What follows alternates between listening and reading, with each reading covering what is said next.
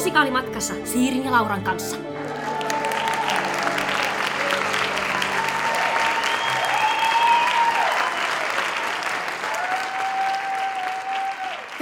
Tervetuloa kuuntelemaan Musikaalimatkassa podcastia. Mä olen Liitian Siiri. Ja mä oon Laura Haajanen. Ja tää on Musikaalimatkassa vuoroin vieraissa. Joo, eli siis jos tää on nyt teidän eka vuoroin vieraissa jakso, niin siis homman nimihän on se, että tänä keväänä me käännetään juontajan ja vieraan roolit sillä lailla päälailleen, että me annetaan vieraiden päättää, että mistä tässä podcastissa pitäisi puhua.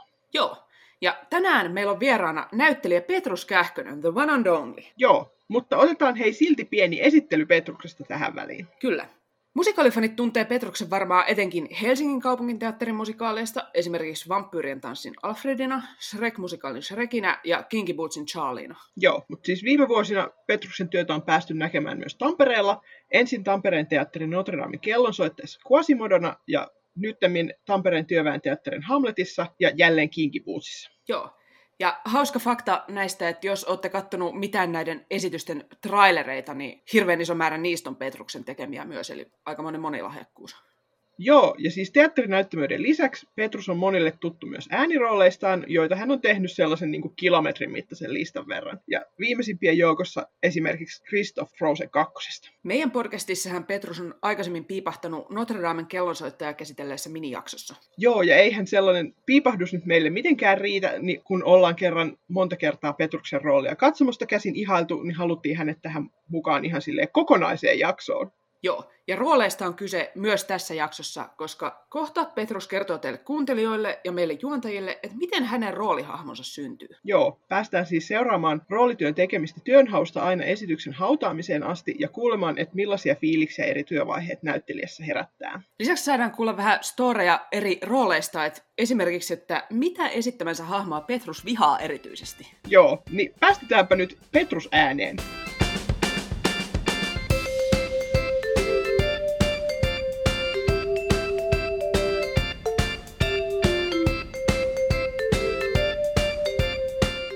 No niin, moi moi moi. Tämä on mielestäni ihan hyvä idea tämä, että heitätte pallon pöydän tälle puolelle. Tämä oli se vuoron vieraissa tyttöinen. Mitä joo. sanaa te käytitte tässä? Ja tota, mutta mulla oli ihan hirveän suuria vaikeuksia keksiä mitään, mistä mä haluaisin puhua, koska sitten mä tunsin jotenkin, että jos mä, se minkä ikinä mä valitsen, se on jotenkin ihan hirveän alleviivaava, että se on mulle jotenkin niin ylitsepääsemättömän tärkeää. Ja sitten kun mä en niin kuin osaa arvottaa asioita tässä ammatissa, mikä olisi tärkeämpää kuin joku muu ja näin. Mutta sitten sit mä vaikka ton muistin, että multa on tosiaan, tosiaan sosiaalisessa mediassa on tässä jonkun aikaa kyselty aina vähän väliä, että kysymys, että miten mä rakennan mun roolit ja niin kuin, mikä on mun niin kuin tämmöinen strategia tai, tai tapa tehdä niitä asioita, niin se on varmaan hyvin samanlainen kuin kaikilla muillakin. Mutta se on ollut aina mulle jotenkin, siis tämä, että kun on kysytty tällaista näin, mä en ole ikinä oikein suostunut lähteä vastaamaan siihen, koska musta tuntuu, että se on jotenkin niin, se on niin, se on niin massiivinen aihe. Ja sitten taas, että sitä ei jotenkin, jos sitä lähdetään puhumaan, niin en mä tiedä, miksi mä en ole vastannut. Ehkä mä oon pelännyt jotenkin, mä en jaksa kirjoittaa niin pitkästi. Se ei tarkoita sitä, että mua, mua ei kiinnostaisi, kun mulle lähetetään kysymyksiä. Mä yritän aina vastata, mutta tämä on ollut aina väliin vähän niin iso kysymys. Mutta niistä mä että nythän on hyvä hetki purkaa tämä asia tässä teidän kanssanne. Eli tota, niin, tai siis vielä yleisesti, että se, se aihe on ehkä enemmän niin kuin, että rooliprosessina. Että mit, se toki, että miten rakennat roolin, se on niin osana sitä prosessia, mutta että se, minulta on kysytty näin se, että kerro minulle siitä lähtien, kun olet saanut työ, tai työn hausta siihen asti, kunnes se esityskausi loppuu, niin mitä kaikkea se pitää sisällä ja mitä sellaisia haasteita on, mitä katsoja ei näe. Niin no tässä tulee nyt sitten. Tota, No siis tietenkin, kaikki lähtee siitä, kun lähdetään hakemaan töitä. Jostain, monesti se tulee nähtyä sosiaalisen median kautta, työnhaku, ilmoitus, ää, teatterit ilmoittaa sitä kautta. Sitten, jos monesti myöskin mä katson tosi tarkkaan sitten sen työnhaun, ää, työnhaun kuvauksen, että onko siinä sellaisia töitä mulle, missä mä näen itseni, että mä en lähdetä turhaa sit sinne hakemusta. Ja sitten siitä hetkestä, jos mä näen, että otetaan vaikka tapaus Notre Damein kellosoittaja, niin siltä istumalta, kun mä kuulin, että tämmöinen on, ja sitten, että no siinähän on se Quasimodo tietty, ja se olisi ehkä, voisi olla ehkä sellainen niin kuin rooli, jonka haluaisi tehdä. Niin sillä istumalla mä laitoin heti tietenkin viestiä sinne Tampereen teatteriin tuottajalle, että moi, että voisin olla kiinnostunut tulemaan laulamaan koeesiintymisiin ja, ja hyvät, hyvää kevään jatkoa ja ystävällisen kähkösen Petrus. Mutta siltä samalta se niin kuin istumalta mä ajattelin silleen, että okei, että jos näin pääsee käymään, niin silloin kun tulee semmoinen hetken innostus silleen, että ai vitsi, että olisipa se siistiä päästä tekemään noin, niin silloin mä hyödynnän sen innostuksen siihen, että yleensä mä rupean tutkimaan sitä taustamateriaalia hirveän paljon jo silleen niin kuin sitä koeensitymistä varten, jotta, jotta olisi tavallaan jo vähän ymmärrystä siitä teoksesta ja siitä, siitä, siitä, siitä hahmosta. Niin sitten tässä tapauksessa tietenkin piirretty tuli katsottua, sitten luettua sen tuotannon, sen alkuperäisen tuotannon Jenkeissä, niin sen äh, niin kuin ensi-ilta, ensi-illan alla olevia uutisotsikoita ja tällaisia niin kuin haastatteluja, missä kun käsikirjoittajat, varsinkin käsikirjoittajat ja ohjaajien, niiden niin kuin ne näkökulmat, että mitä, mitä he pitävät tavallaan tämän prosessin, tai siitä produktiossa niin kuin tavallaan nyt, mitä ne on halunnut nostaa, niin näitä mä luen ja yritän päästä siihen hommaan sisälle, ja sitten tietenkin rupean vaan opettelemaan sitä biisiä. Ja sitten yleensä kuitenkin se, että odotetaan, että tuleeko sieltä tuotteilta ensinnäkin vastaus, että kiitos, haluamme jo nähdä sinut, vai, tai sitten se on se, että kiitos, mutta ei kiitos. Ja tässä tapauksessa tapahtuu, että saan tulla esiintymään, niin sitten tietenkin vaan biisiharjoittelua, mitähän siihen tulee yleensä aikaan parisen viikkoa tai reilu viikko, niin kuin, kun saa sen materiaalin, että haluaisimme nähdä sut Kuosimodon roolia hakemassa. Niin sitten tietenkin biisi oli entuudestaan tuttu, mutta en muista koskaan laulanut. Sitten sitä hinkkaamista, hinkkaamista ja biisin niin hyvin opettelemista, että voisi olla kivaa jopa siellä auditioneissa laulaa silleen hyvän pianistin kanssa. Et, eikä niin, että apua, apua, nyt munahan sanat, munahan sanat, munahan sanat. Et se, on, se on mulle itsellä ainakin tärkeää, että opettele matsku niin hyvin, että sä voit päästä irti tavallaan sit materiaalista. Ja sitten se tietenkin se itse koe-esiintymishetki, niin se on just toi, että mitä parempi sitä on valmistautunut siihen juttuun, mitä enemmän sä tiedät siitä teoksesta, ja siitä hahmosta ja siitä varsinkin, että missä kohtaa tämä on esitystä, mitä tätä ennen on just tapahtunut lavalla, mistä tämä biisi alkaa, mihin, mitä on just silloin tapahtunut ja mitä, tämän jäl... mitä, mitä se hahmo tässä vaiheessa tietää ja mitä se ei vielä tiedä? Ja mistä se haaveilee, mikä sen este on, niin kuin nämä ihan perusasiat. Niin niiden asioiden sel, sel, selville ottaminen. Ja vitsi kun välillä, ei, välillä on vaikeuksia löytää ää, käsikirjoituksia siltä hetkeltä niin kuin nopeasti, tai sitten jos joku tietää hyvän nettisivuston, mistä aina voi ostaa kaikki produktioiden tavallaan niin kuin käsikirjoitukset, niin mielellään vinkkiä mulle, koska, koska tota, voisi mielellään lukea sieltä juttuja, mutta siis mä käytän, mä käytän bootlegeja välillä. Ja jos joku nyt ei bootlegiti tiedä mikä se on, niin se on siis niin kuin laittomia tällaisia. niin yleensä mä käyn katsomassa niitä, en ikinä sen takia, että mä haluan nähdä jonkun esityksen, vaan se on yleensä sitä varten, että jos mulla on silleen, että nyt mä en saa tarpeeksi tietoa, mä oon saanut vaan tämän yhden biisin nuotin, sitten on se, että mitä tässä tapahtuu just tätä ennen ja mä en löydä sitä tietoa muuten, niin sitten mä yleensä käyn katsomassa sen bootlegeista sieltä tuota YouTubesta, että ai niin, tässä on tapahtunut just toi ja tuossa on ollut toi ja toi ja nyt mä ymmärrän, miten ne biisin niinku tavallaan viittaukset on. Mut joo, no siinä on se, että otetaan homma hyvin haltuun, sitten mennään ja pidetään vaan hauskaa. Se on se, mitä mä yritän aina itselleni hokea auditioneissa, on se, että pidä hauskaa. Yritä pitää hauskaa. Tämän, pitää olla hauskaa tämän, tämän homman. Vaikka se ei olisi millään tavalla hauskaa, mutta mä yritän huijata mun omaa päätäni siihen. No sitten toinen juttu on tietenkin tälle, että itse kuulun Suomen pessimistit ry, tota, ry tota, vahvasti, ja, mutta se on mun tapa vaan sanoa itselleni, että et sä, ei sitä kuitenkaan mitään tule. Et käynyt sieltä ja häpeällähän siitä selviää. Mä niinku, tavallaan vähän niinku, jotkut on välillä mulle sanonut, että tuo ei varmaan ihan terveellistä, että mitä sä teet itsellesi, mutta mä tiedän, että mä oon muuten vähän sellainen, että musta niinku sit kun mennään tilanteeseen, niin mä oon niin täysillä siinä tilanteessa, että sellainen pieni demppaus tekee aika hyvää. Silloin mä oon itse asiassa niin kuin hyvässä vireessä. Koska jos mä en tee sitä demppausta, niin sit mä oon mun yli, tai sit mulle ei ole kivaa itsellä niin sitä tehdä, koska mä oon vaan ping, ping, ping, ping, ping, meen vaan siellä koko ajan. No joo. Näinhän se, näin se on se ensimmäinen prosessi, joka on periaatteessa semmoista, että mä keskityn ainakin siihen, että se koeesiintymiset ja kaikki tällaiset, niin ajatuksena, että vaikka sä et sitä roolia saa, se mitä mä yleensä selitän itselleni on, että et, et sä luultavasti sitä roolia saa, mutta sullepähän, jääpähän sulle ainakin yksi biisi ohjelmistoa. Ja sä voit tälle, että et siinä on joku hyöty, mutta et, se on periaatteessa reilu viikko sellaista aika niinku todella intensiivistä työn tekemistä sitä yhtä biisiä kohtaan ja sen hahmon ja, ja tota, sen teoksen ymmärtämistä. Tota, me tuossa meidän viime jaksossa puhuttiin kanssa näistä koeesiintymisistä ja tuli esiin sellainen, että näyttelijä ei aina tiedä edes, mihin teokseen hän on hakemassa. Niin ootko törmännyt tämmöiseen? On. Ainahan sinne mennään kuitenkin hakemaan töitä, niin sitten, että jos yhtäkkiä joku projekti antaa sulle paljon paremmin selkeämmät ns. Niin kuin hakukriteerit, niin niistä jää automaattisesti senkin takia parempi mieli, kun on semmoinen olo, että mä tiedän, mitä mä menen tekemään. Mm-hmm. Ja se, koska sä oot aina niin paljas ja vapa, aiku avoin siinä, siinä ihmisten edessä, niin totta kai just sitten se semmoinen, että jos tulee, että kiitos, mutta ei kiitos, niin kyllä se on aina sellainen pikkunen, tiedätkö, sivukoukku tonne sieluun silleen jotenkin. Vaikka sä kaikki aina silleen, että no mut hei, ei se mitään, mä en ollut vaan oikeanlainen. Sitten se kuitenkin, se jos, mikä mus on pielessä? Mitä ne haluu? Et tota, mut se on vaan meidän pikkumaisuutta ja minun pikkumaisuuttani. Sitten jos käykin niin hauskasti, että tota, saa roolin, niin sit siitä alkaa sitten tietenkin se varsinainen työn tekeminen. Ja yleensä se tieto, tulee noin puolitoista vuotta ennen ensi iltaa. Nyt vaikka tapaus justiinsa, no oikeastaan Kinky Boots, joo, just kyllä. Uh, Alfred silloin aikanaan vampyyrien tanssissa. Kaikissa näissä on itse asiassa ollut just se puolitoista vuotta, sama Notre Damen kellonsoittaja.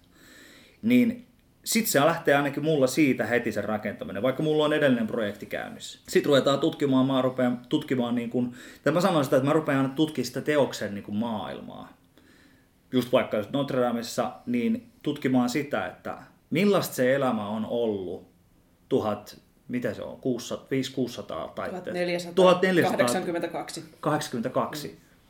Hyvä.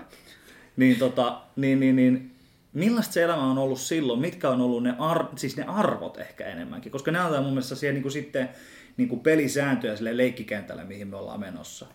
Et tosiaan se, että jos mä suhtaudun asiaan vuoden 2020 näkökulmassa, että joku pappi kävelee kadulla, niin, niin mua ei vaan silleen, että tuossa meni yksi pappi tuossa ohi, tai mä se välttämättä huomaa sitä, mutta sitten mikä oli 1482 Kyllä. vuonna, kun kävelee tota, Notre Damen katedraalin isoin kaikista The Boss-pappi, kävelee siitä ohi, niin sehän on, sehän on ihan kuninkaallisen taso oleva tyyppi.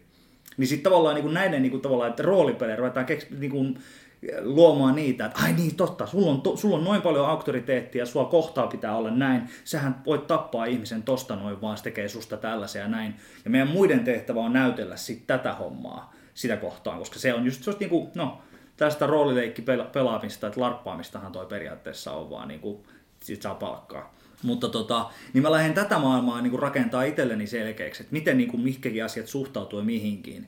Sitten lähtee totta kai sitä, sitä niin kuin tarinaa ja lukemaan hirveän paljon niin kuin sitä käsikirjoitusta, mutta mä en lähde opettelemaan vielä repliikkejä mitenkään ulkoa. Mä lähden rakentamaan sitä niin kuin roolia sitä kautta, että mä luen hirveän paljon vastanäyttelijöiden repliikkejä, koska hyvin paljon monesti vastanäyttelijöiden repliikissä löytyy niitä semmoisia hyvinkin tärkeitä informaatioita, millainen mun hahmo on. Ja tota, niin niitä mä opiskelen aika tarkasti. Ja, luon, ja totta kai myöskin opiskelen vastanäyttelijän repliikeistä sen, että mitä heidän tarinassaan tapahtuu. Niin silloin mä tiedän esimerkiksi, että mä pystyn auttamaan itse jossain kohtaa, missä mulla ei ole repliikkejä, niin mä voin niin tavallaan tukea sitä vastanäyttelijää näyttelemällä sitä kohti jollain sillä tavalla, että sen on mahdollisimman helppo sanoa sen seuraavat repliikit, että olen, koska on niitäkin, niitäkin joskus tosiaan tullut koettua, että että kun vastanäyttelijä joutuu kiusallisesti, kiusaantuneen sanoa, että Petrus, voisitko sä, voisitko sä jotenkin puhua vähän isommin ja isompi eleisesti? Kato, kun mulla on täällä tällainen repliikki, että mä sanoin, että, että älä huuda. Nyt sä oot ollut aika hissukseen ura alkuvaiheessa. Mä ai anteeksi, totta, totta. Silloin tajusin, että kannattaa ehkä lukea ne vastanäyttelijän repliikit silloin joskus yli kymmenen vuotta sitten. Mutta joo, Esko Roine sen sanoi mun mielestä hyvin, jota itse on lähtenyt noudattamaan, jota hän on käyttänyt koko ajan. Se sanoi, että sun tehtävä lavalla on sanoa sun repliikit sillä tavalla, että sun vastanäyttelijä on mahdollisimman helppo vastata siihen repliikkiin. Ja tota, joo, mutta sitä mä lähden rakentaa ensimmäisenä sitä hommaa. Sitten totta kai, kunnes suomennos on valmis, niin mä opettelen kappaleet ng, sing, g-tavulla. Ei, mikä toi on, konsonantilla. Mm, mm, Äng-ääne. Äng-äänellä, just niin niin, tota, niin mä opettelen ne sillä, koska mä en sitten halutaan opetella niitä niinku englanniksi. Mä en näe mitään järkeä, että mä osaan ne englanniksi, kun sit pitää opetella ne suomeksi. Mä opettelen ne englanniksi jo sisällöllisesti, että mä tiedän mitä se sanoo siinä, mutta mä lähden niin kun, erilaiset vokaalit sijoittuu eri paikkaan suuhun sun muuta, niin mä en tavallaan sitä lauluteknistä hommaa turhaamalla alan tekemään ensin sitä englanniksi ja sitten vielä suomeksi. Mä laulan sillä ängällä, joka on sellainen niin neutraali niin silloin mä opettelen sen melodian. Melodiat yleensä biiseistä ja näin. Ja sitten kun mä saan vihdoin sen laulun suomennoksen, niin sitten mä rupean niin kun ottamaan sitä su- suomennosta haltuun. Ja mä teen aina sen niin, että mä opettelen melodia erikseen ja sitten sen jälkeen mä opettelen vaan tekstit puhuen ja mä teen niistä monologeja. Koska ne on kuitenkin aina sen hahmon monologeja yleensä, noin musikaalikappaleet on vähän semmoisessa paikassa. Niin tota, sitten yritän ymmärtää niitä ja varsinkin, koska suomennos tuo meille esiintyjille vielä sen pikku ekstra haasteen siinä, että mitä sille hahmolle tapahtuu yhtäkkiä kun se rupeaa puhumaan niin kuin nurinkurisessa järjestyksessä, koska suomen kieli ei vaan rimmaa tälleen niin kuin puhekielimaisesti niin helposti kuin englanti. Niin se on tietenkin, sitä me ollaan aina naurettu Samuelin kanssa, Harjanteen Samuelin kanssa sitä, että, että miten se voi näyttelijän työllisesti perustella sen asian, että kun mä puhun teille tässä nyt näin, ja sitten yhtäkkiä jos mun tunteet kasvaa suureksi, niin mä rupean puhumaan jotenkin silleen runomuodossa niin kuin periaatteessa. Mm. Niin se on, mikä sille hahmolle tapahtuu? Siis joku aivohäiriö. Joku siis se on, mikä se on se juttu? Miten sä voit sen selittää, että nyt mä puhun yhtäkkiä takaperin tässä jutussa? Niin sitten, no joo, mutta että sen takia niin kuin opettelee sen, sen, laule, sen, sitten musi, sen biisin, biisin tekstin myöskin niin hyvin, että se näyttelee monologina niin, että, että se mahdollisimman vähän haittaisi tai katsoja huomaisi sitä, että nyt, nyt, nyt muuttu nuo sanajärjestykset, vaan sitten, että se ajatus on niin kirkas, että se voi näytellä hirveän luontaisesti ja niin kuin näin, että se olisi kuitenkin ymmärrettävää. Ja tota, no sitten se on vaan, se on pitkä prosessi ja sitten voi yhden kokonaisen jakson puhua tuosta harjoittelemisesta, mutta äh, sitten on jokaisessa projektissa on joku haaste, niin mä puhun aina, tai mietin aina haasteen ratkaisuja. Se on se, että ha- löydä haaste ja ratkaise se jossakin progiksissa, no sanotaan Notre Damein kellonsoittajassa tietenkin oli haasteena se, että selkä meinaa leikata koko ajan kiinni. Miten mä teen sen, että mun selkä kestää ton virheasennon. No, muokataan pukua niin paljon kuin vaan mahdollista, mutta jonkun verran sitä pitää kuitenkin tehdä. Aina kun pääsee kulissiin, niin mä teen sitä toiseen suuntaan, jotta saa niin kuin tasapainoa.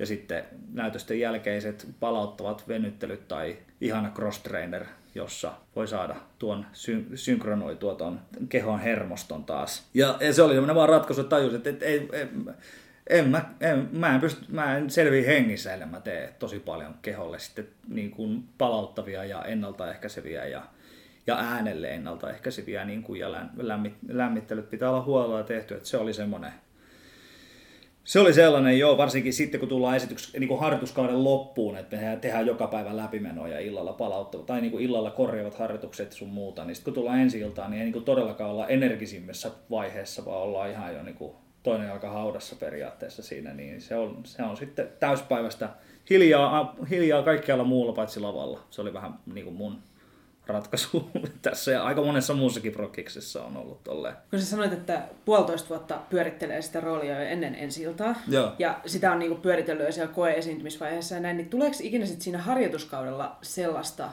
että se lähtisikin vaikka niin kuin ohjaajan ehdotuksesta tai sitten jotenkin sen työryhmän yhteisellä päätöksellä johonkin ihan eri suuntaan se hahmo kuin mitä sä olisit ehkä ensin kuvitellut? No, noin on käynyt joo, mutta enemmänkin puhenäytelmissä.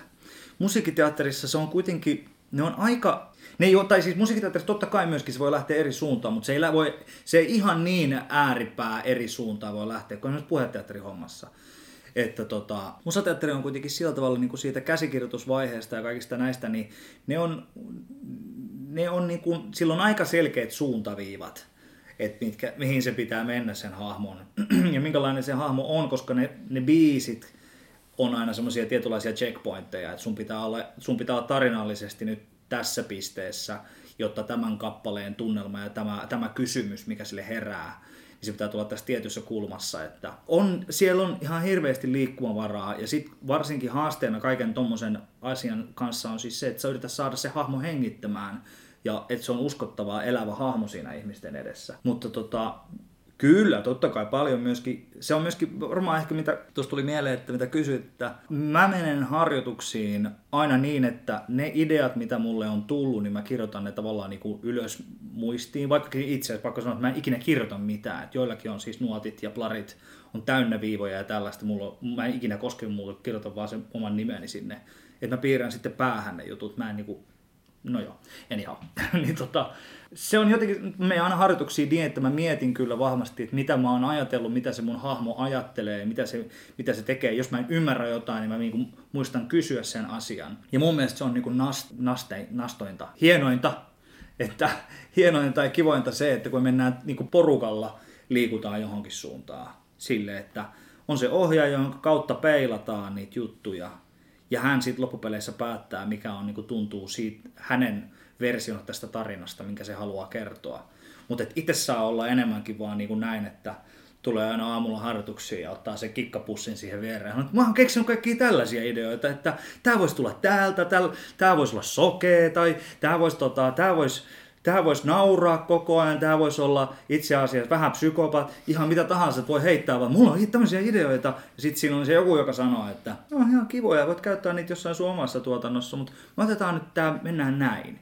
Ja silleen, niin että mulle on aina kiva se, että mä, mä kaipaan, että laumalla on johtaja ja silloin mulle tulee niinku turvallinen olo, että mä voin vaan rakentaa ja heitellä sitä juttua. Toki jos ohjaaja sanoo jotain sellaista, missä on niinku näin, että nyt mä en kyllä ymmärrä, että miksi ihmeessä mun pitää tehdä se tolla tavalla. Että mä en vaan yksinkertaisesti tajua. Niin sit mä saatan olla just sellainen, niinku, mä yritän oikeasti olla tosi kiltti siinä, mä tunnen, että anteeksi, mutta mä en nyt vieläkään ihan tajua, miksi mä teen näin. Koska mä pelkään sitä, että, kun, sitä, että jos ei, jos ei ymmärrä miksi, niin sitten tulee hirveän raskasta sen asian toistamisesta, koska se ei synny orgaanisesti, se ei synny ajatuksesta, se syntyy vaan siitä, että ai niin, tässä kohtaa mun pitää tehdä näin, mutta mä en ymmärrä minkä takia, ja sitten jos on joku musiikiteatteri, jota esitetään 140 kertaa, niin se, se, se tuntuu siltä, että se koko ilta tähtää siihen hetkeen, että kun mä oon päässyt sen epäloogisen kohan yli, sit mulla, sit mulla vasta voi olla kivaa. Että et se on aina semmoinen, että nyt mä en tajua, miksi mun piti tulla tähän näin. Joskus semmoinenkin riittää toki ohjaajalta vaan vastauksista, se näyttää niin pirun hyvältä, kun sä tuut siihen. Mä että, oh, okei, okay, no niin, nyt mä ymmärrän, yes, huu. Mä tykkään kysymyksestä miksi ja tykkään saada siihen vastauksen. Mutta tota, sitten tulee se ensi ilta, joka tuntuu jotenkin, joka on aina se semmoinen, no niin, tänään mennään, tänään mennään. Ja mä vihaan sitä päivää. Mä vihaan sitä niin kuin siis oikeasti sydämestäni. Ja silleen niin kuin, tälleen, mä hymyilen täällä oikeasti. Mutta mä, mä, mä, mä, mä, mä pelkään sitä, mä mietin joka ikinen ensi ilta, mä mietin sitä, että miksi, miksi mä teen itselleni näin, miksi mä oon tällä alalla, mua pelottaa ihan hirveästi, ne vihaa mua, ne ei tule tykkää tästä jutusta, mä oon ihan pska, ja, tota, ja sitten sit mä aina nauran sitä ja yritän lohduttaa itteni, että on tää kyllä perversi, perversi alakin siinäkin, että mä oon puolitoista vuotta tehnyt ajatuksen tasolla vähintään joka ikinen päivä töitä tämän homman eteen. Mä en päästä sitä irti ollenkaan. Ja nyt tulee salille ihmisiä ja ne katsoo mua kaksi puoli tuntia ja ne päättää, että oliko se hyvä vai huono. Että se on ihan hirveä, hirveä tota jotenkin tilanne. Mutta se kuuluu tähän juttuun ja joka kerta sitten se adrenaliini, mikä sitten vapautuu sit loppupeleissä, on, se on ihan se on taivaallinen, taivaallinen olo. Mutta tota, ensi iltoihin myöskin niin mä yritän huijata vaan päätäni, että yleensä mä teen vieläkin sen, mä käyn joskus duppaamassa sinä päivänä, tekee jotain muita töitä. Että mä vaan silleen, että tää on työpäivä kaikkien muiden työpäivien joukossa. Että se mitä ihmeellistä tässä illassa, muuta kuin että nyt siellä on vaan ihmiset jo vähän halvempaa skuppaa tai ilmasta skuppaa tuolla aulassa, mutta mulle tämä on ihan normaali päivä, että se ei mitään eroa. Niin joo, mä, yritän, mä joudun huijaamaan itseäni tosi paljon, koska jostain syystä se jännittäminen on kova juttu. Tai kun siinä, ehkä se on niin sitä, että mitä enemmän, enemmän on tehnyt, niin mulla on sellainen olo, että, että tota, siitä alkaa tulla jotenkin ihmisiltä odotuksia tai jotain vastaavaa, että nyt pitäisi osata ja näin. vaiheessa, miksi näin? Niin, no ensi ilta, niin kuin tuossa jo tuli käsiteltyäkin, että se ensi ilta on jännittävä päivä itselleni. Ja edelleen muistakaa, nämä kaikki on mitä minä ajattelen näistä asioista. Tämä ei ole mitään universaalia totuuksia. Meitä on hirveän eri paljon erilaisia. Nopea anekdootti. Esimerkiksi niin kuin juurikin ystävämme tuo musiikkiteatterin Tähti taivaan komeetta Samuel Harjanne, niin tota, a.k.a. Guru, niin tota, hän rakastaa ensiltapäivää niin esiintyjänä kuin ohjaajana. Se askartelee ja paskartelee pikkukätöisiinsä kuule lahjoja ja silloin omat pienet rituaalit, mitä se on, joo tänään taas tälleen näin sun muuta. Ja sitten mä oon ihan niin se vastakohta, mä vaan silleen, olis jo perjantai, lopu jo! tota, niin kuin, mutta mut se, se, joo, se tasapainottaa, hänen, hänen kanssaan on ihanaa tehdä sen takia, kun me ollaan niin yö ja päivä joissakin jutuissa, että, että, että tota, ja näin. Mutta että, joo, me, me kaikki suhtaudutaan eri tavalla siihen juttuun. Itse olen vaan semmoinen, että mä, silloin mulle herää kaikki suuret kysymykset, että miksi tähdet ovat taivaalla ja miksi minä olen, minä olen täällä alhaalla ja mitä, mitä ihmettä. Se on ihan hirveä päivä mulle vaan psyykkisesti. No joo, Mutta tota, yleensä kun menee lavalle, niin sitten ei enää itse asiassa mikään vaikuta. Sitten se on silleen vaan, että se on vaan just se ensi, viimeinen 15 minuuttia just ennen kuin esitys alkaa, niin se on semmoinen, että, että, että kaikkialle särkee. Siis niin kuin sieluun ja päähän ja ihan, ihan minne vaan. Niin sitten on se, että, että kun pääsee lavalle ja ottaa joko, joko hassun asennon tai, tai tota, kävelee valoon, niin yhtäkkiä on silleen, että hei, ja tästä se lähti ja kiva, koska sitten se maailma, niin kuin, se maailma menee päälle ja silloin Petrus meni pois päältä. Niin, tota, niin sanotusti. Voi vitsi, kylläpä oli hassusti sanottu. No niin, mennään eteenpäin. No, ensi illan jälkeen hän on tietenkin, mä oon kirjoittanut tänne, että bileet ja purku. Niin se on yksi onnellisimpia hetkiä, on kyllä se, ne, ne, ne, ne skumppalasien niin kuin nostamiset lavalla, ei vaan sen takia, että saa juoda skumppaa, vaan siis se, että koska sitten siinä on jonkun semmoinen taistelu, ja joku se loppurutistus, tiedätkö, menty porukalla, niin se, että kun katsoo työntekijöitä, kavereita, kollegoita, kaikkia, kaikkia, jotka on osallisena siihen produktioon, niin siinä niin käydään moikkaamassa ja halataan kaikki toisiamme ja, ja tolleen ja ollaan vaan jotenkin. Si, siinä, on, siinä on jotain sellaista, mitä mä oon aina, minkä takia mä haluan, on aina halunnut tehdä tätä, on se joukkuepelaaminen. Et se on just se, että me ollaan pelattu joukkueena, ihan joka ikinen on pelannut oman tehtävänsä, että se ilta on onnistunut. Ja näin, niin se on, siinä on semmoinen tunne, että mä oon silleen, että, että ihan sama, mitä tästä sanotaan, mitä tästä kirjoitetaan, te olette mulle nyt mun perheä tärkeimpiä. Ja ihan aidosti ajattelen noin. Kun seuraavana aamuna sitten joku soittaa työryhmästä, niin tietää heti, että ah, nyt on tullut joku arvostelu. Ja sitten tulee se ahistus ja mä vaan no, no mitä siellä mukaan sanotaan. Ne vihas mua, eikö vaan, eikö vaan, eikö vaan, eks niin, eks niin. Ja sitten joskus tulee lokaa ja joskus tulee hallelujaa ja, ja tota, se on vähän silleen, että totta kai en, se on, kun kaikki ei voi miellyttää. Mikä siinä? Ei se, totta kai se sattuu vähän, että jos sä oot tehnyt puolitoista vuotta työtä ja sun mielestä on silleen, että siinä on niin hienoja juttuja ja siinä on niin syviä ja tärkeitä juttuja ja sitten kukaan ei ole nähnyt mitään niistä. Kun kellekään ei ole tullut millään tavalla silleen niin kuin käsin kosketeltavaksi, niin niin siinä voi suuttua joko toiselle, sille tyypille, joka on kirjoittanut, tai sitten omassa tapauksessa mä mietin, että no perhana, mitä mun pitäisi tehdä paremmin sitten. Ja sitten mä oon silleen, no ei tämä ollutkaan ihan tämä prosessi tässä, että sitten pitää lähteä tekemään niin kuin mietitä hommaa. Totta kai kaikkea ei, voi, ei, ei, ei pidäkään lähteä yhden ihmisen mielipiteen takia lähteä muuttamaan kaikki, kaikkea, todellakaan. mutta, mutta tota, kyllä totta kai se herättää pienen itse, itsensä tutkiskelun ja keskustelun, mutta aika monesti mä, mä en silleen lue arvosteluja. Mä yleensä kuulen arvostelut sitä kautta, että mulle sen hyvinkin tietää muuten siitä, että, että jos puhelin soi, niin tietää, että nyt on tullut hyvät arvostelut. Jos puhelin ei soi koko päivänä, niin tietää, että tuolla maailmalla on nyt jossain arvostelut, jotka eivät ole niin maireat minulle. Tietää, että kukaan ei halua soittaa ja sanoa, että Miltä se tuntuu saada turpaa Hesarilta tai joltain vastaavalta? Ei nimiä. No joo. Mutta onhan se, onhan se hassu. Onhan se siitäkin hassu ala, että tosiaan, että puolitoista vuotta teet töitä ja sitten sit kirjoitetaan lehdessä, olit se hyvä vai huono. Mutta it's, hey, that's the name of the game ja en mä siitä kritisoi, mutta vaan silleen, että kun sen niinku tajuaa yhtäkkiä, että kaksi puoli tuntia ja siinä ajassa nyt arvioidaan, että onko mä hyvä vai huono, ja sitten sitä tälle esiintyjänä ajattelee, että se on samaan aikaan myöskin kritiikki sille, että millainen sä oot ihmisenä, vaikka ei millään tavalla se pidä paikkaansa. Mutta se on niin henkilökohtainen juttu, koska sä tuot jotain niin paljasta itsestäsi esiin tai jotain tällaista. Mutta joo, se on varmaan. Purku on sitten hyvä siinä, kun siinä yö pimeänä tunteina kehutaan toisemme ringissä ja sanotaan, niin vaikka on tullut kuinka huonot arvostelut tai vastaavaa, niin, tai hyvät arvostelut, niin se on kuitenkin se, että kun vastanäyttelijä sanoo, että sun kanssa on kiva tehdä töitä, tai tai talon henkilökunta sanoo, että on nastaa, kun sä oot täällä, niin ne merkitsee kyllä ehkä siinä, siinä tilanteessa paljon enemmän kuin joku lehtiarvostelu sitten kuitenkin. Onko sulle ikinä tullut vastaan semmoista, että joku arvostelija tai ehkä niin kuin yleisön jäsen tai kuka tahansa, kuka kommentoi, olisi vaan ymmärtänyt se jotenkin niin, kuin niin eri tavalla kuin sinä, että ei, niin kuin sillä, et, ei sano, että sä oot huono, vaan niin kuin sillä tulkitsee vaikka sitä sun roolityötä jotenkin ihan päinvastaisella tavalla kuin itse hetkinen, kyllä mulla taitaa olla joku tommonen, että joku oli ymmärtänyt jonkun jutun jotenkin ihan päälaillaan. Tai jotenkin silleen. Nyt en perhana vaan muista, että mikä juttu se oli. Mutta tota, kyllä ehkä tietyllä, tietyllä tapaa mun mielestä oli ehkä jotenkin, mä muistan, että, että Shrek ei uponnut jengille silleen niin kuin emotionaalisesti niin syvälle. Ja se tietenkin harmitti mua tosi paljon, koska mä olin silleen, että se oli koska se teos taas oli jotenkin mulle itselleni silloin aikanaan, niin se oli mulle tosi niin kuin koskettava. Ja sitten mulle tuli semmoinen, että äh, hups, mä ryssin tämän jutun nyt jotenkin.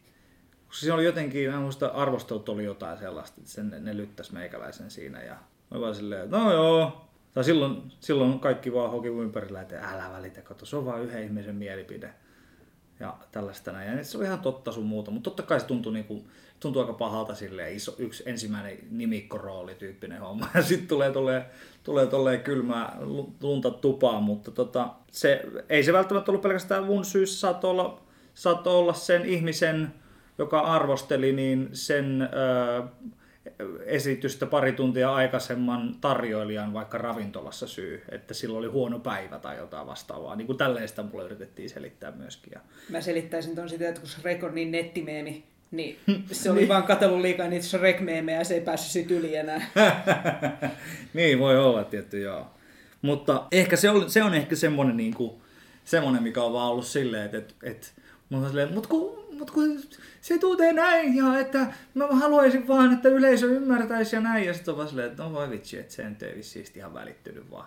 Mutta ei siinä mitään, mä otin opikseni siitä ja tarkkailin aika paljonkin sitä mun tekemistä sen jälkeen. Sitten siinä en mä niinku mitään silleen muuttanut, mikä vaikuttaisi mitenkään siihen niinku tarinaan, että en mä yhtäkkiä ruvennut mitään uutta tarinaa ruvennut kertomaan tai että vastanäyttelijöille, uut, että niille tuli jotenkin vaikeampaa olla mun kanssa, vaan sitten vähän rupesin vaan silleen, että okei, no vähän rupesin kokeilemaan sun muuta, että saa pikkuhiljaa enemmän uppoamaan yleisöön ja mä aloin niin näkemään yleisössä jotain reaktioita myöskin sillä tavalla, että ehkä se oli enemmän, että uskaltaa mennä sinne jonnekin niin kuin pidemmälle sen asian kanssa. Että ei yritä pitää sitä silleen, että no, tällä nyt on vähän tällaisia tunteitakin täällä, mutta ei se paljon näytä sitä. Mutta sitten vie sen vähän pidemmälle siitä ehkä enemmän, että taistelee oikeasti jotain tunnereaktiota vastaan silleen, että se näkyy sinne piikokin takapenkkiin asti, niin sitten se alkoi yhtäkkiä toimia. No joo, siitähän me päästäänkin hienosti sitten näytöspäivän rutiineihin ja valmistautumiseen. Niin tota, totta kai mitä haasteellisempi keikka on ollut, mutta mun päivä lähtee kyllä siitä, että kun aamulla herää, niin mun ajatukset on aina, jos mulla on illalla näytös, niin mulla, lähtee heti siitä se, että mä tarkkailen kaikkea, mitä mä laitan suuhun, mitä mä teen, miten mä, niin kuin, missä rytmissä mä teen sen päivän. On, ja se kaikki tähtää sitä iltaa varten, että kello seitsemän mä olisin tavallaan niin kuin parhaimmillaan niin sitä, sitä kyseistä roolia varten, koska eikä, ei se, ole, se, on, se on ihan semmoinen, niin kuin, se, se muodostuu sitten niin kuin tosta noin vaan huomaamatta. Notre Damen kellonsoittajan kohdalla muun muassa nyt huomasin, niin kuin, nämä nyt on, olihan kaikkien prokisten kanssa on omat rutiininsa, mutta sitten mä puhun nyt kellonsoittajasta, kun se on niin, kuin niin vähän aikaa sitten. Niin. Mutta joo, niin Notre Damessa oli se, että mä en voinut syödä mitään kiinteitä, jos illalla on seiskalta näytös, niin kello yhden jälkeen päivällä. Koska joskus söin kahden kolmen jälkeen söin jonkun kiinteän aterian, jonkun, en mä tiedä, kinkkukiusauksen tai joku tommosen. Niin mä tulin, mä tulin ensimmäiseen kohtaukseen ja just ennen out there, niin mä oon siinä kyykyssä ja koko ajan hypin, mitä Niin yhtäkkiä mä tunnen, kun tulee, tulee suu täyteen ruokaa takaisin. Mä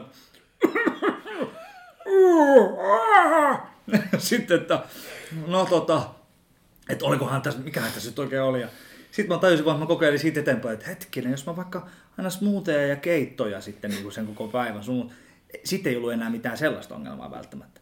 Mutta mä huomasin vaan, että meikä ei, meikälle ei toimi näköjään toi homma. Tuo on niin glamouria toi näyttelijä elämä, mä en niin kestä. On. on. on. Se on, joo, voi että siis.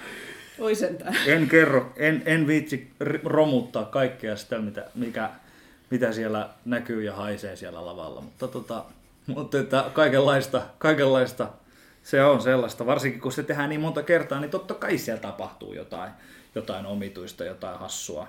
Mutta joo, rutiinit on sellaiset, että, että sitten totta kai jokainen prokkis, niin, niihin muodostuu tosiaan niin kuin omalla tavallaan se, että, että jotkut prokkikset vaatii sitä, että kehoa pitää lämmittää sille pidemmällä ajanjaksolla, että se ei ihan riitä, että just pari minuuttia ennen tekee jotkut hommat. Mä oon myöskin toisaalta ollut aina vähän huono lämmittelee, kun mä ehkä lämmitän enemmänkin vaan mieltä, päätä, ajatusta. Toki me ollaan semmosia, että meidän keho, totta kai että jos sä lämpäät sun kehoon, niin sun pääkin toimii paremmin, mutta Mä oon huomannut, mulle ei näköjään silloin kauheasti väliä. Mutta tai sitten, en tiedä, mä oon laiska. Kinky Bootsissa yleensä, niin en mä, en, ei mä käyn katsomassa, mutta kun se on se, että kun mä vaan kattelen, kun muut joraa koko esityksen. Se on se mun tehtävä siinä. Mä katson, kun kaikki, kaikki muut menee se ääripäätiloihin koko ajan, ja sitten mä vaan katselen, että mikä meininki? Ihan nyt tulee drageja ja nyt on tehtaan väkipaniikissa ja sitten mä oon vaan koko ajan, että hei, hei, hei, jutellaan, jutellaan, ja no okei, okay, ja tällaista näin. Niin mä olen, että mitä tässä lämmittelemään, kun muutenkin tässä vaan seistää tässä esityksessä. No joo, mutta se on kiva paikka, mitä mä pelaan siinä, niin mun mutta mä huomannut, että se on, toimii mulle paremmin se sijaan, että mä pumppaan hirveät punarukset siellä alle. Huh! Ja sitten mä seison kaksi tuntia. Mitä jälkeen? miksi, miksi mä tein sen? Mutta joo. No joo, se on silleen, että siihen on, se on, se on koko päivän juttu. Että sit, mä oon vähän sellainen, että sit kun illan näytö, näytös päättyy kymmeneltä, niin sit mulla on sellainen hetki, että nyt mulla on mun oma aikaa. Että mä oon ollut vähän niin kuin töissä siitä asti, kun mä heräsin, koska mä jotenkin silleen, että no niin, jos mä teen nyt näin, sitten mä menen kävelylle tossa, sitten mä menen ottaa pikkupäikkärit tohon aikaan, mutta mä, mä, mun pitää syödä sitä ennen tota ja niin kuin näin. Se on ihan aikataulutettu hommaa, koska mä en mä tiedä, mä vaan toi, mä oon jotenkin vaikea ihminen ja mä, toi, mä toimin vaan sit sillä tavalla, mun keho toimii tällä tavalla, että se pitää olla aika tarkka se homma. Tästä mä oon taikauskonen, en tiedä. Mutta sittenhän se on toki se, että joku, aina kaikki musiikki, musiikkiteatterituotannotkin, kun vedetään joku sata näytöstä tota vastaavaa, niin sitten se on se, että sen roolihahmon niin rakentamisessa pitää ottaa myös huomioon esimerkiksi just se, että minkä niin kuin, jaksat sä toistaa se 5-6 kertaa viikossa. Notre Dame meni niin, kuin niin äärirajoille, että sitten tuli vähän niin kuin jopa tälle jälkiviisana voi sanoa, että, että jossakin asioissa olisi voinut vaikka vähän enemmän luottaa illuusioon sen sijaan, että tekee ihan täysillä koko ajan tai silleen. Tai johonkin semmoiseen, niin että se olisi voinut, saman efektin olisi voinut saada aikaiseksi jollain muulla tavalla kuin, että mä juoksen siellä pakarat tulessa siellä niin kuin ylös, ylös ja alas sun muuta. Niin sitten mulla on aina niin loppu, että mä se, että jos mä en niin kuin kaikkia aikaa vaan lepää ja tee palauttavia juttuja, niin mä en niin kuin yksinkertaisesti jaksa. Että et sit saattaa tulla vaaralliseksi homma, jos mä tuun sieltä 800 metristä tonttia tai jotain vastaavaa. Mutta, mutta joo, se oli, se oli extreme prokkis muutenkin tolleen niin kuin hahmona ja näin. Mutta ehkä siinä on joo, siinä niin kuin rakennusvaiheessakin siinä pitää ottaa huomioon niin paljon kaikkea tuommoisia juttuja just tosiaan, että, että, että, jos sä kerran jaksat tehdä se, niin se ei oikein onnistu, kun sitten kun sulla on tuplanäytöspäiviä tai jotain vastaavaa, niin ne on vokaalisesti myöskin jotkut on niin haastavia. Kinky Bootsin yksi, siellä on yksi semmoinen ainut haaste, jonka kanssa mä painin koko ajan. On se, että siellä on 12 minuuttia pitkä raivoamiskohtaus just ennen solvomääniä. Ja siinä ollaan kierroksella, niin kun noi näyttelijän työllisesti silloin niin kierroksilla, että se on semmoinen kohta, missä mun pitää oikeasti aina vähän väliin niin keskittyä siihen, että jos mä päästän vaan, nä, alan näyttelemään vaan tunne edellä, tai kyllä mä periaatteessa kyllä teen sitä koko ajan, mä vaan tunne edellä, mutta silloin mun joskus, varsinkin harjoituskaudella, mun piti pitää tosi tiukasti siitä kiinni, että mä harjoittelen sen tunne edellä näyttelemisen siihen, että kun mä hermostun enemmän ja enemmän ihmisille, että mä en huuda mun ääntäni siis niin kuin täysin piippuun, koska se jatkuu suoraan siitä. Meidän yksi siihen lavalle ja sitten jos lähtee laulaa sitä elämääkin korkeampaa kappaletta, ja sekin vaan koko ajan moduloi ylöspäin ja menee vaan korkeammalle ja korkeammalle, niin sitten mä vaan sitten mietin, että, että, että, että, että olisipa kiva, kun saisi semmoisen, niin että saisi sanoa yleisölle, että nyt mä otan kolme puoli minuuttia happea ja jo lasin vettä. Niin sit säkeetään lähtee ihan Kyllä tämä yksinään tämä on niinku ihan hoidettavissa. Mutta se on semmoinen haaste, minkä kanssa oli aina, että kun se on niinku ohi, niin tulee vähän onnenkyydellä, kun on silleen, että oh, mä oon ensin kuollut. Tai jotenkin silleen, että, mutta se on sen teoksen niin kuin vaikein ja se on se suuri haaste, minkä kanssa mä teen ehkä eniten töitä. Mutta sitten joo tosiaan, niin Prokkiksen kanssa se toistaminen on se yksi semmoinen, mikä on haastavimpia asioita, että sun pitää olla joka kerta yhtä yllättynyt, yhtä iloinen ja siltä, se on meidän duunia. Se, että sadannen viidennenkin toista kerran kohdalla, niin se yllätys siihen, kun joku on vahingossa huomaamatta hiipinyt sun taakse ja sun pitää reagoida siihen, niin se pitää olla aina yhtä iso tai se ei niin kuin tunnu yleisöstä miltään. Niin sen kaiken toistaminen joka kerta siltä, että siitä ei tule konemaista, että se olisi niin kuin hengittävää, niin se on henkisesti aika raskasta. Ja mun tarkoitus ei ole mitenkään tässä silleen, että me on tosi rankka, rankkaa olla ei vaan siis vaan se, että kun jotkut kysyy, että miltä se tuntuu se toistaminen, niin se on jännä juttu, semmoinen psykologinen homma, että me ihmiset, niin me jotenkin, silloin kun pitäisi, pitää leik- kun me, me kuitenkin työksemme leikitään, niin sitten jos sun pitää leikkiä silloin, kun sun ei tee mieli, että sulla tiedät, se on vaan niinku huono päivä, sä oot tosi väsynyt, sä oot nukkunut huonosti yön, jotain vaikka sun henkilökohtaisessa elämässä on tapahtunut, joskus jopa itse asiassa, jos sulla on jotain henkilökohtaisessa elämässä tapahtunut, niin se voi olla ihan hyvä tapa päästä irti sun omasta henkilökohtaisesta elämästä hetkeksi aikaa, mutta sekä ole pitkässä juoksussa terveellistä. Mutta tota, niin sitten se, että sun pitää vaan joka kerta leikkiä reagoida yhtä isosti ja tällä tavalla ja näin, niin se on vaan joskus se tuntuu, että se on aika monelle ihmiselle niin kuin henkisesti saattaa olla semmoinen, että sun, sun he, kehon ja mielen ensimmäinen reaktio on lähteä kapinoimaan sitä vastaan silleen, että no vitsi, on niin poikki, mä en jaksaa. Ja tämä on ihan niin kuin, tää on niin hyvin ymmärrettävää. Jatkuvasti sellainen fiilis.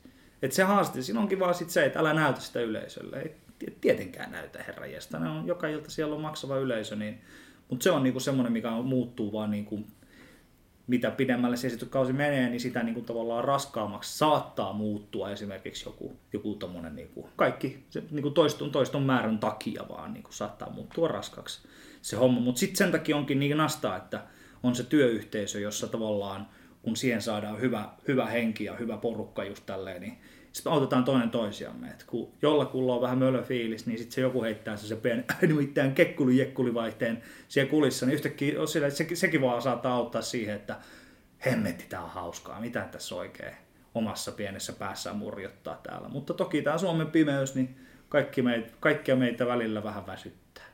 Mm-hmm. Mutta tota, se on ehkä niinku, se on niinku se ylläpitäminen on saattaa joskus muodostua tosi raskaaksi. Jos sulla on vielä teos, joka aihe on tosi uh, semmoinen niin ranteet auki koko ajan, niin, niin onhan sitten, kun yhtäkkiä muuttuu päivätkin pelkäksi ikuiseksi yöksi, niin sitten kun sä vedät joka päivä joka mollisoin tuosta hommaa, niin sitten taas välillä mä huomaan, että just joku Kinky Bootskin, niin taas just se, että se taistelee täysin sitä vastaan, mitä on ikuikkuna toisella puolella, että se on pelkästään vaan niin kuin hyvää mieltä. Ei pelkästään vaan, mutta että se niin kuin loppu energia, mihin se jättää, niin on semmoinen, että sitä poistuu itsekin aina energisenä paikalta, kun näkee sen yleisön, mitä, millaisen energian se on saanut, niin se heijastaa se meille takaisinpäin ja se on niin kuin ehdottomasti työmme suola. No sitten teoksen hautaaminen. Niin mä itse ainakin koen sen hyvinkin tärkeänä sille henkisesti esiintyjän näkökulmasta, että vaikka kaikki on vain silleen, että, että ainahan sitä työryhmässä heitetään heti, että jos on vaikka lauluharjoituksen päätteeksi, niin aina, aina se, että onko jotain vielä kysyttävää, sanot, no koska meillä on välikaronkka tai että tällaisia, niin kuin, että se on aina, bileet on aina se, mistä tehdään niin kuin läppää. Mutta niin se on jo omat pointtinsa myöskin, että se on sellainen mesta, missä me läyhetään työporukan kanssa työasioista. Sitten ne asiat saattaa kehittyä siinä koko ajan. Mutta sama lopetusbileissä, eli hautajaisissa viimeisen näytöksen jälkeen, niin siinä on joku semmoinen, että siihen tehdään joku closure sille jutulle. Viime vuonna keväällä, kun me ei, ei tiedetty, että me esitettiin kellonsoittaja viimeinen näytös, yhtäkkiä kaikki vaan vedetään kiinni, ja sitten todetaan vaan, että se on loppu nyt, ei enempää. Niin se oli ensimmäinen tuotanto, jossa, jossa mä oon ollut mukana, joka loppuu noin niin kuin brutaalisti seinään tietämättä, että tämä oli tässä. Niin se jätti silleen sen jutun jotenkin vähän niin kuin tekkö, se, jä, se jäi niin kuin ilmaan se homma. Sitten oli vaan silleen, että okei, no niin, no se oli sen, se oli sen Kuosimodon tarina sitten. Se ja se työryhmä ja näin ja nyt te, okei. Ja mä olin, että no ei mitään, että no vitsi, harmi. Ja sit, olipa vähän isommin reagoin siihen kuvaan, silleen, no voi vitsi. Mutta, mutta tota, niin sit mä huomasin, että se pysyy mulla jotenkin silleen niin kuin, jollain tavalla se ei niin kuin saavuttanut määr, pistettään se tuotanto ja se tarina ja se produktio minulle henkilökohtaisesti. Kunnes sitten me järjestettiin Notre Damen kellosoittaja porukan kanssa sitten seuraavana syksynä, eli viime syksynä, niin me järjestettiin saunailta. Me vuokrattiin Tampereelta saunatila ja me, eh, olisikohan se ollut elokuussa vai milloinhan se oli. Sitten me mentiin porukalle, me tullut melkein koko kästi pääsi paikalle. Ja oltiin siinä, juteltiin lähinnä pelkästään kaikesta muusta, mutta sitten jossain vaiheessa se ihan hetkikin jonkun nuotio ääressä muisteltiin jotain menneitä juttuja. Ja mulle tuli sellainen olo, että me päästiin irti siitä sillä hetkellä. Ja se jotenkin silleen, että oh, olet vapaa. Quasimodo menee ja ra- lepää rauhassa. Joku sellainen ihmeellinen siitä tuli. Mutta sekin on niinku oikeasti henkisesti mielestäni tärkeä, kun se on sitten niin, se on niin pitkä prosessi tosiaan siinä vaiheessa kuitenkin pari vuotta kantanut sitä kyttyrä sel- näkymätöntä kyttyrää tuossa selässä. Okei, no jääkö sulle koskaan niin kuin ikävä noita hahmoja silleen, niin sen jälkeen, kun tuotanto loppuu, vai, et, tai että onko vaihtoehto sitten taas joskus sellainen, että onneksi mä nyt pääsin tästä tyypistä, että mun ei tarvitse tätä nyt ainakaan enää esittää? Pääasiassa mulla ei ole mitään hahmoja kohtaan sellaista, että poistun minusta, paitsi yhtä.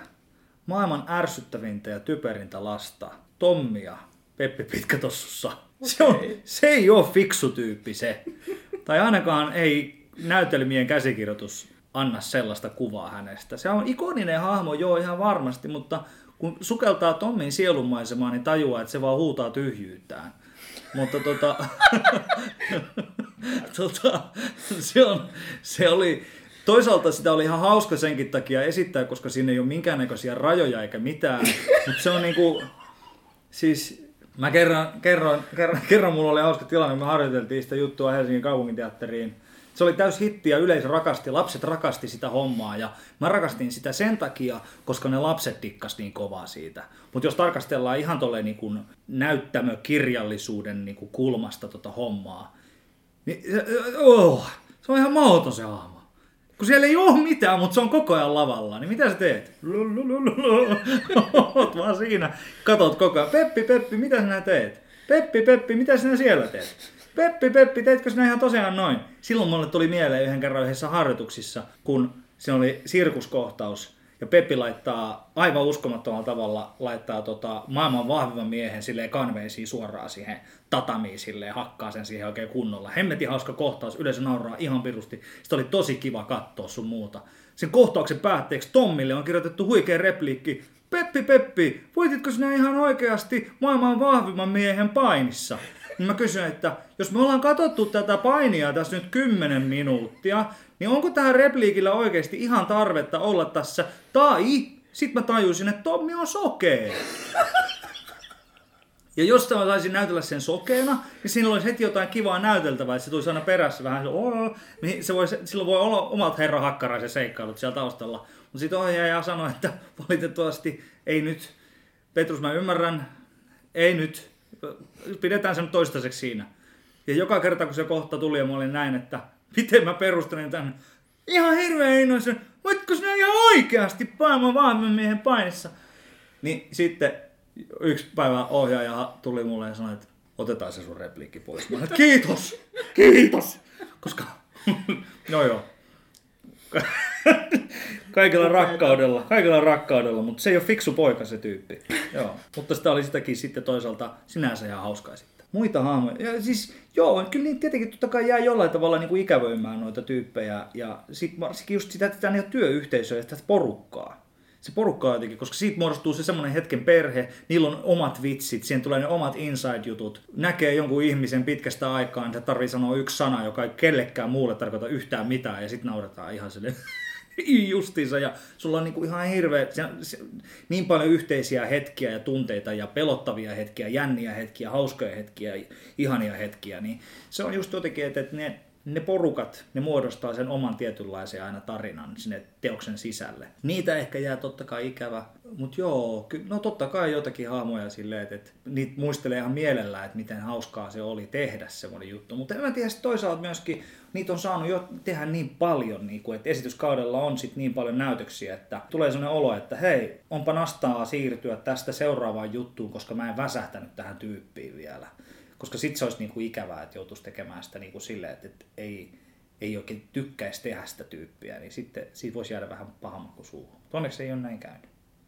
Tässä on ehkä jotenkin fanina, mm. koska sitten se itselle taas, jos on joku juttu, mistä oikeasti tykkää, sitten on viimeinen näytös, niin sehän on kauhean tragedia. Niin, niin joo, ei kun ei ymmärrä ihan täysin. Ymmärrän ihan täysin. Ja tota, mutta et joo, se on niinku ehkä just se, että se, että se jää loppuun niinku hyvän sään aikana sille esittäjälle niin silloin siitä jää vaan hyvä fiilis, kun mm, se, että oli silleen, että Oh, joudun vetää sitä vielä puoli vuotta silleen, se oli ihan perseestä se homma. Joo. Niin sit, sit, sit, se koko produktio jotenkin niin kuin jää huonoon makuun tai silleen.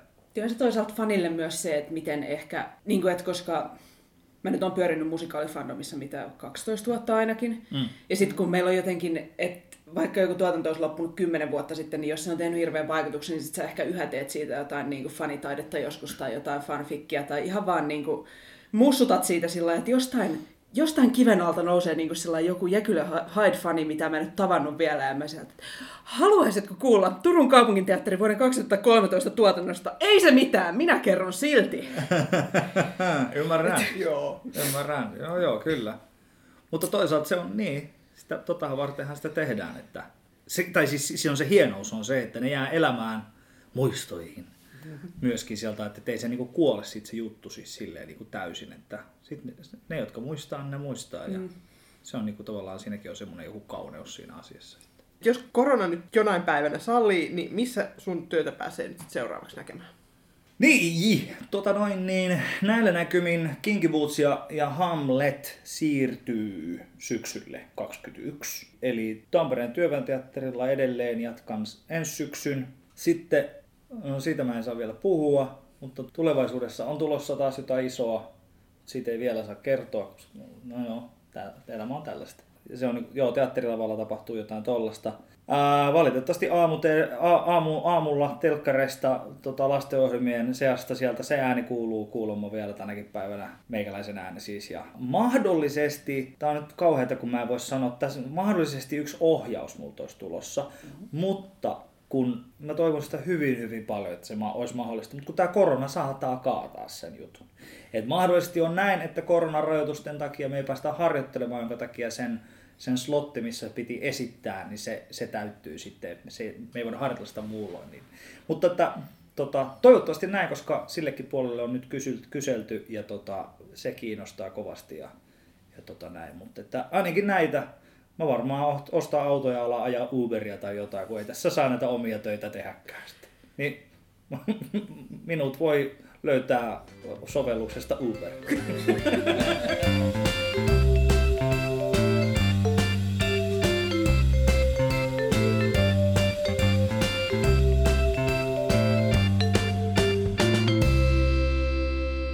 Kiitos Petrus, kun olit vuoroin vieraissa vieraanamme. Kyllä, kiitos. Ja nyt, niin kuin kaikki on nyt tässä jo kuluneen vuoden aikana tottunut siihen, että koronatilanne muuttelee vähän kaikenlaisia asioita koko ajan, niin se on nyt vähän sotkenut meidänkin aikatauluja. Eli seuraava vuoroin vieraissa jakso kuullaan poikkeuksellisesti vasta kolme viikon päästä. Ja siis silloin meillä on vieraana lavastajana ja näyttelijänä tunnettu Peter Alkvist. Vaan minkä puheenaiheen on Peter jaksonsa valinnut, niin sen saatte tietää, kun pistätte Musikaalimatkassa podcastin seurantaan, jos ette siis ole seurannut jo.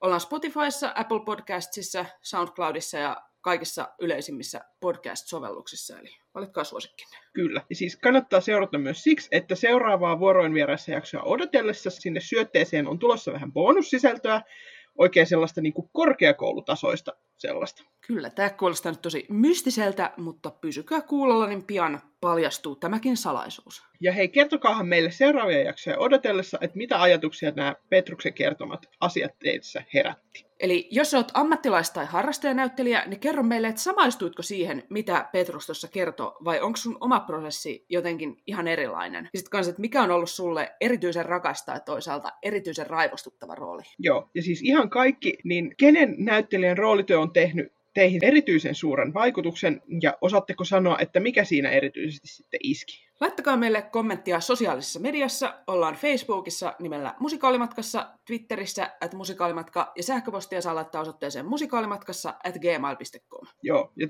jos tämä oli nyt erityisen jotenkin hykerryttävän hauska jakso, niin pistäkää jakoon. Ja jos tykkäsitte tästä jaksosta todella paljon, ettekä ole vielä käynyt antamassa ääntäne tässä, niin Käykää äänestämässä meitä Suomen parhaaksi podcastiksi. Osoite on jakso.fi ja äänestysaika on 19.3. asti. Joo, ja nyt musikaalimatkassa kiittää ja kuittaa. Siiri kiittää. Ja Laura kuittaa.